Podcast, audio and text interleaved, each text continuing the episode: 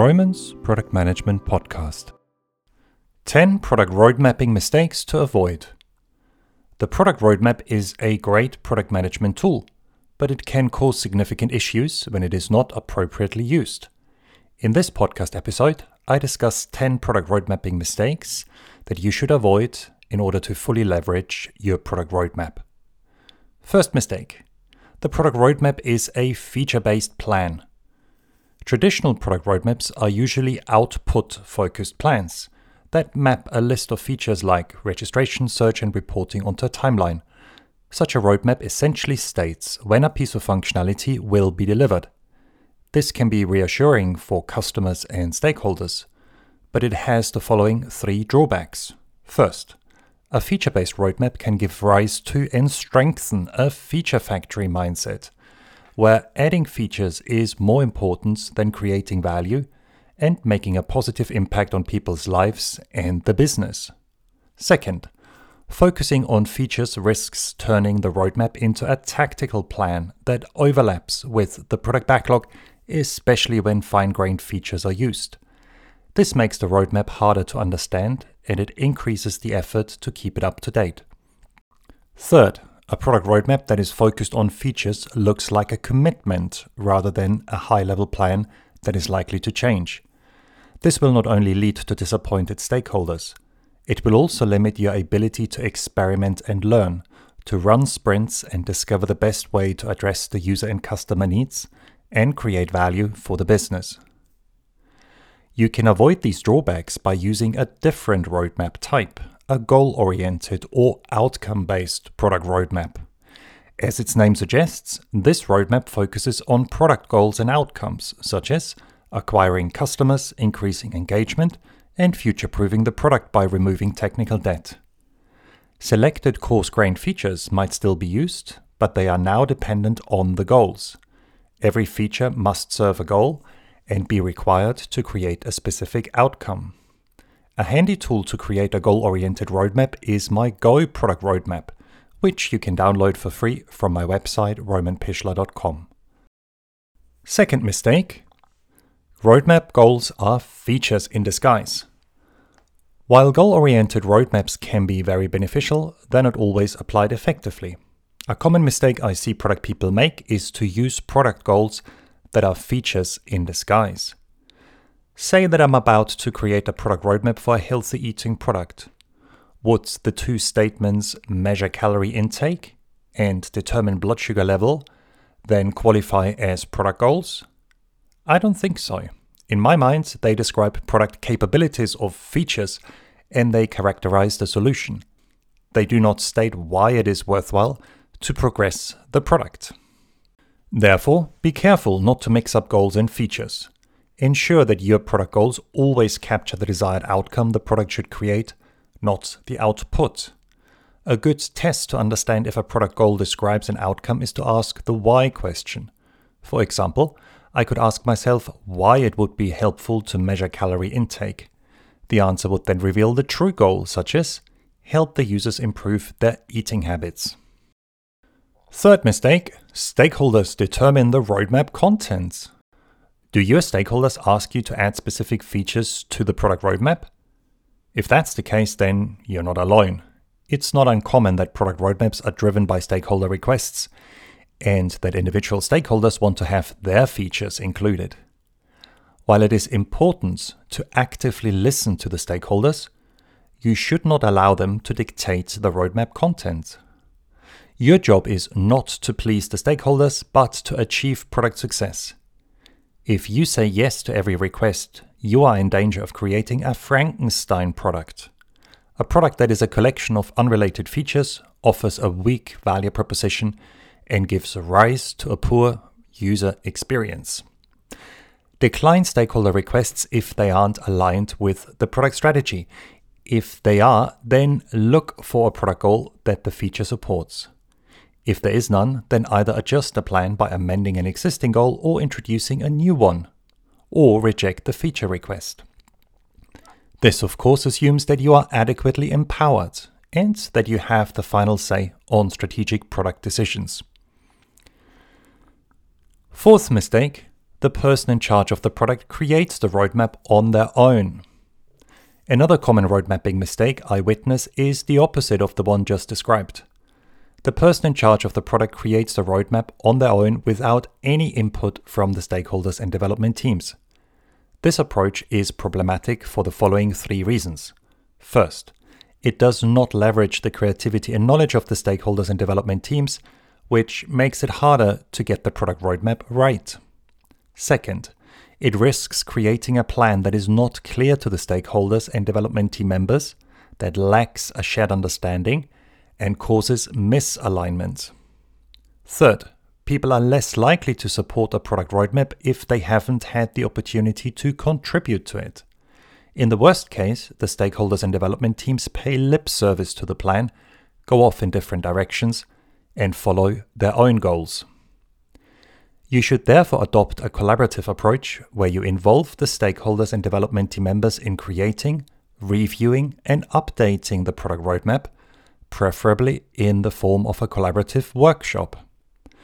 Strive to come up with a plan that helps maximize the value your product creates and at the same time is inclusive and attracts as much support as possible. And I discuss techniques that help you do this in more detail in the podcast episode, Making Effective Product Decisions.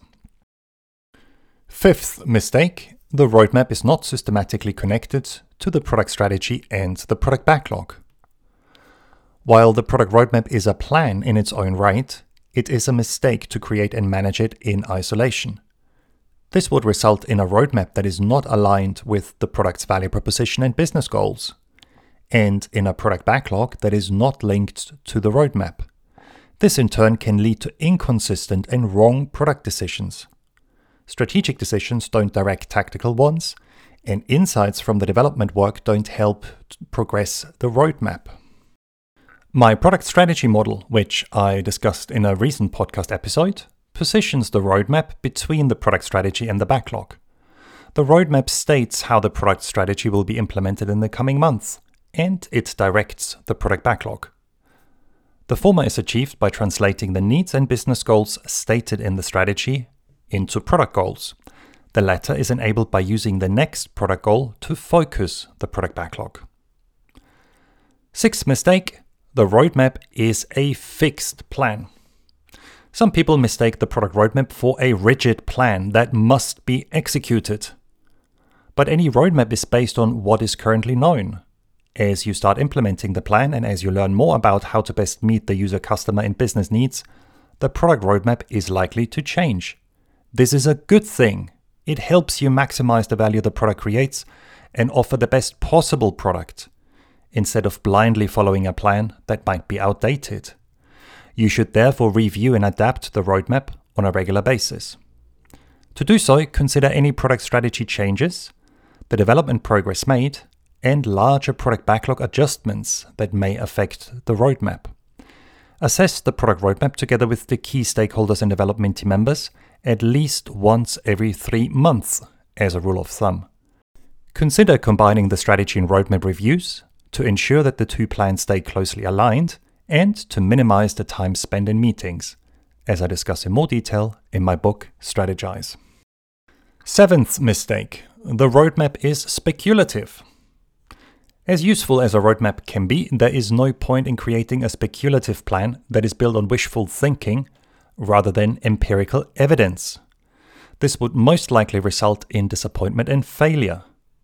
To maximize the chances of creating a realistic, actionable product roadmap, you should first create and validate a product strategy.